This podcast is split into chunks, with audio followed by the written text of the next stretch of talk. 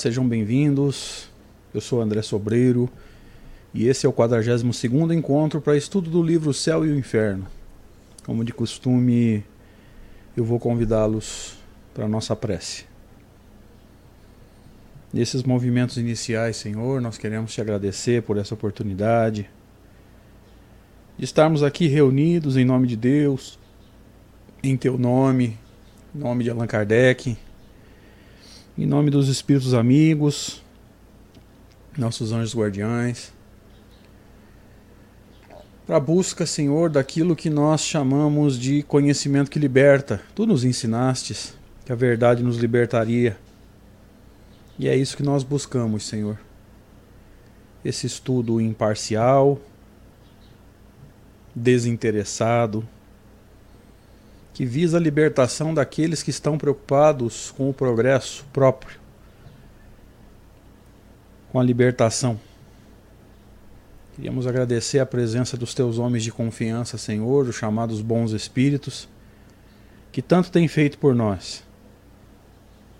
E tentar, Senhor, na medida das nossas forças, estar em conexão com eles,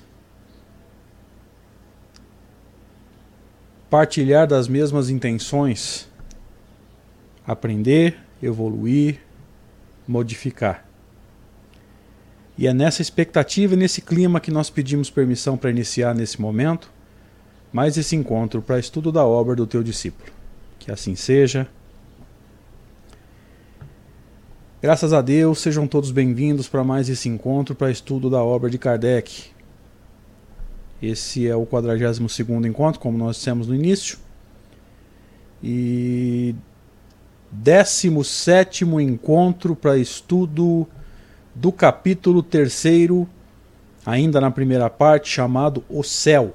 Que evidentemente Kardec está construindo é, a felicidade como sendo um estado interno e desconstruindo a teoria dos lugares abençoados onde nós precisaríamos estar e precisaríamos estar procurando. Então, evoluir seria é, procurar lugares ao invés de construir um céu em nós.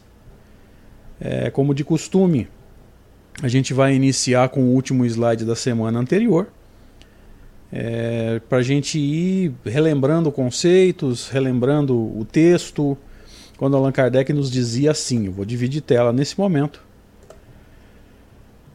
Nós iniciamos no encontro anterior o item 19, com o codificador nos dizendo assim: Mas então, por que Deus, desde o princípio, não lhes revelou toda a verdade? Evidentemente, ele está falando da revelação gradativa. Esse texto está muito conectado com o terceiro, não, primeiro capítulo de O Evangelho segundo o Espiritismo, especificamente no tópico sobre as três revelações. É, por que, que a lei de Deus foi revelada gradativamente? Né? Primeira revelação centrada na figura de Moisés, não no Antigo Testamento como um todo, como alguns expositores dizem. Segunda revelação está centrada na figura de Jesus, não no Novo Testamento, como alguns expositores dizem. Terceira revelação diz Allan Kardec que não tem figura central. Por que, que é, essas verdades foram sendo reveladas gradativamente, até onde nós sabemos em três etapas, né? Por que, que Deus não revela tudo desde o início? Essa, essa é a reflexão que Kardec fez há uma semana com a gente. E ele prossegue dizendo: pela mesma razão que não se ensina à infância o que se ensina à idade madura. Atentem para a diferença de grau de conhecimento do chamado ensino médio, que no meu tempo era chamado de colegial, para o chamado ensino infantil de hoje. Né? Enquanto os infantis estão ali aprendendo a, a coordenação motora para desenhar as letras, os, os estudantes do ensino médio, chamados colegiais, fazem cálculos extraordinariamente complexos, muitos deles úteis no dia a dia, outros visando o chamado vestibular. Então veja que há uma diferença imensa no nível de conhecimento do ensino médio para a chamada educação fundamental.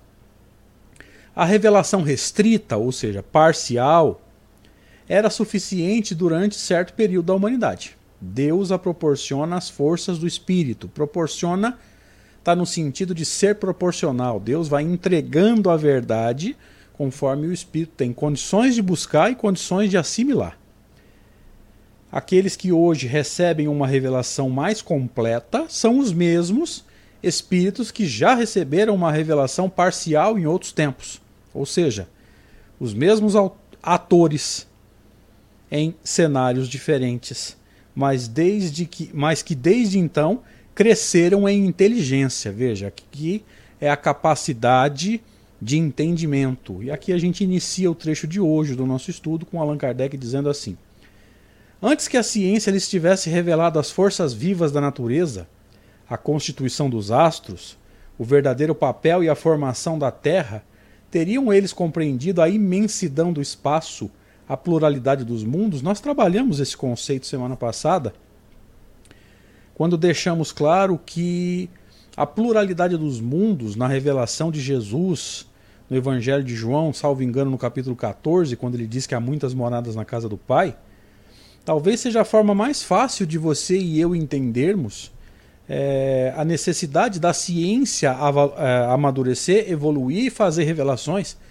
para que a gente pudesse entender essas palavras de Jesus. Como entender há muitas moradas na casa do meu pai, como sendo a casa do pai o universo, que é o que Allan Kardec nos ensina no terceiro capítulo de O Evangelho segundo o Espiritismo, como entender essa morada universal se o nosso raciocínio não conseguia entender nem a morada terrestre como um todo, né? Que os conhecimentos dos judeus eram relativamente limitados. Tão limitados que qualquer um que não morasse no território deles e não fosse judeu era considerado pagão, era gentil, não era filho de Deus. Então veja que era uma situação extremamente limitada. Isso é muito tranquilo para a gente entender, né? E interessante nos lembrarmos desse contexto, né? Eu citei semana passada e trago de novo que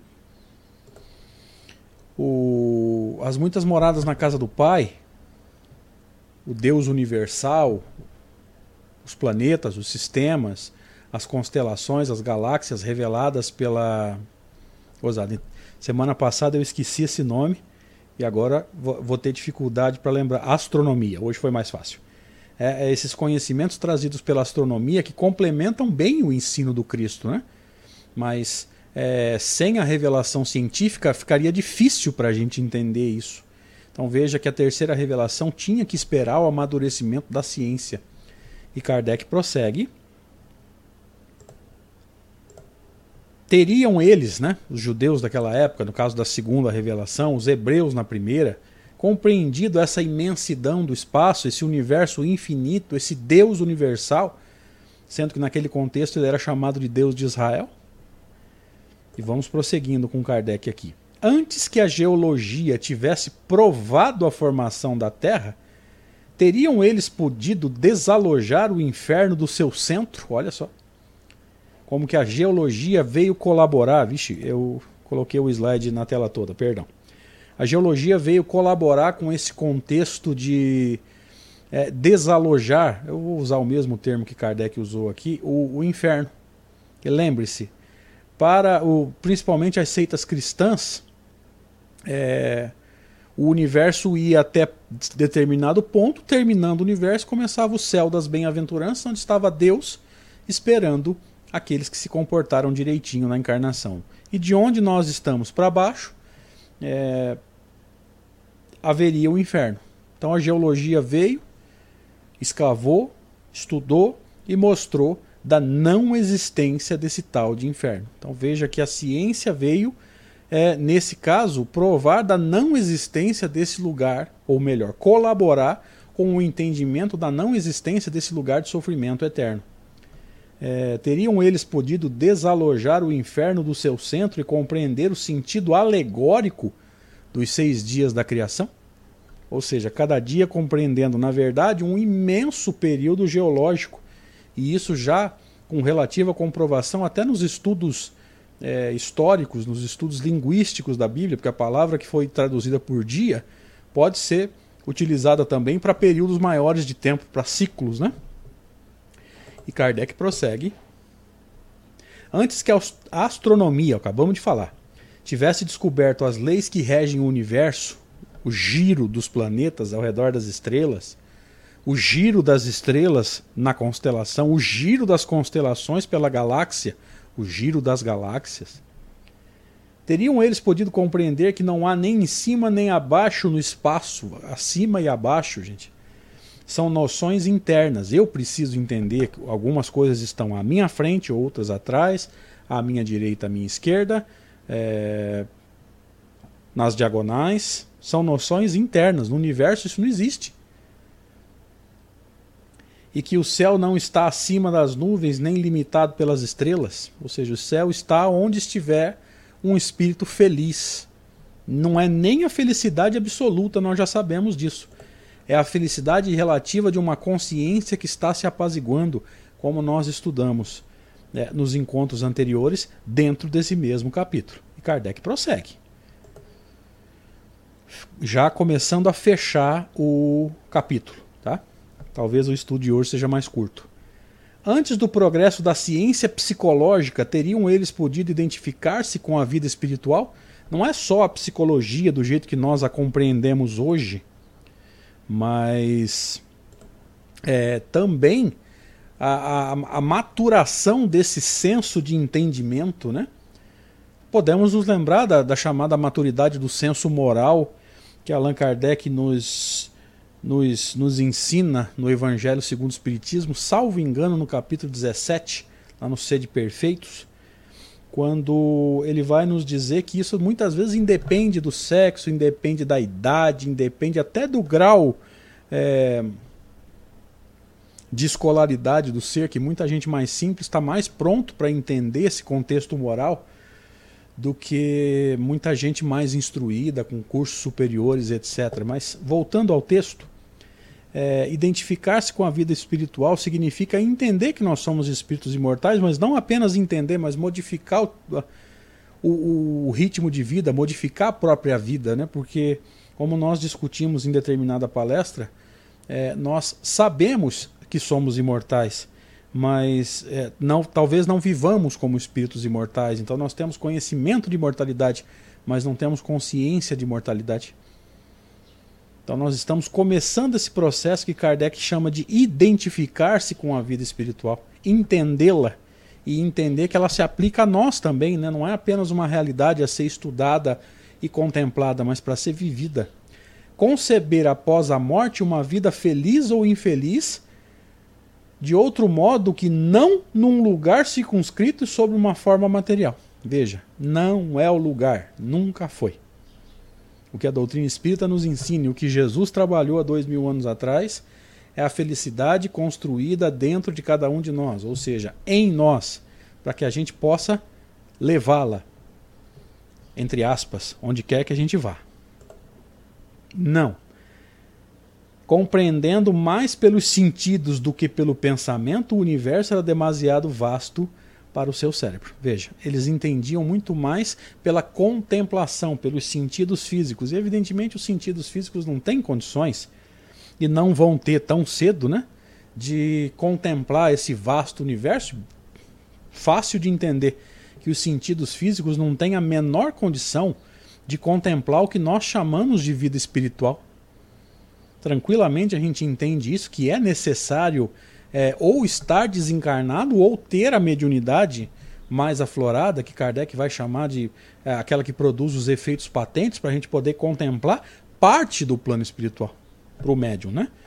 É, veja que a dificuldade que nós temos para entender a vida espiritual estando encarnados. E mesmo advindo de lá, ou seja, sendo espíritos imortais, que viemos do plano espiritual e vamos voltar para lá, mesmo assim a gente tem dificuldades para entender a vida espiritual, tamanha materialidade que nós trazemos em nós, no nosso comportamento, nas nossas ideias. É uma construção que vai levar muito tempo. E aqui é, eu vou dividir tela mais uma vez para a gente entender que Kardec está nos remetendo ao estudo do terceiro capítulo de O Evangelho segundo o Espiritismo. Ah, desculpa, tem mais um trecho de de, de texto aqui. Era preciso reduzi-lo às proporções menores para colocá-lo sob o seu ponto de vista, sob a condição de entendê-lo mais tarde. Então, o universo ficava limitado, a vida ficava limitada àquilo que a gente conseguia enxergar naquela época. E essas condições de entendimento viriam posteriormente, com a ciência, com a ciência espírita, que estuda o espírito imortal. Uma revelação parcial tinha sua utilidade. Então, era necessário naquela época. Já dá para a gente construir uma realidade infinitamente maior. Ela era sábia então. Hoje é insuficiente. O erro é daqueles que, não levando em conta o progresso das ideias, querem poder governar homem, homens maduros como se fossem crianças. Então, é, a dificuldade está, muitas vezes, em tentar liderar. Kardec usou o termo governar, tentar comandar homens de inteligência madura com ideias que já não convencem nem as crianças mais. A teologia do medo já não, não engana muita gente. Muitas pessoas ainda precisam dela. Se eu não estiver enganado, nós fizemos esse comentário nesse estudo. Mas é necessário que a gente entenda que a teologia do amor se faz muito necessária. Nós precisamos aprender o amor, nós precisamos aprender o respeito, nós precisamos aprender a responsabilidade, porque isso sim faz diferença na nossa vida. Assumir as responsabilidades antes de exigir os direitos, cumprir os deveres, porque pela própria lei da natureza, primeiro a gente planta, depois a gente colhe. Então não adianta exigir os nossos direitos sem cumprir os nossos deveres. Tornarmos-nos seres mais adequados à lei de Deus, mais adequados ao exemplo que Jesus nos deixou há dois mil anos. Aí a coisa começa a entrar nos eixos. E aqui a gente vai encerrar não só o estudo, mas o capítulo todo. 16 encontros, se eu não estiver enganado, deixa eu dar uma olhada aqui no. Não, 17 encontros para estudar esse capítulo, que foi muito proveitoso, porque Kardec nos ajudou a entender que a felicidade não está nos lugares, não está nas condições, está na construção que nós realizamos em nós mesmos. A gente encerra aqui então o estudo e o capítulo também. Semana que vem a gente inicia capítulo novo. É, se você puder, se inscreve no canal, curte o vídeo, compartilha. Compartilha também lá no Spotify o, o áudio e vamos colaborar nesse processo de construção de uma galera que gosta de estudar Kardec. Obrigado, gente. Até a próxima.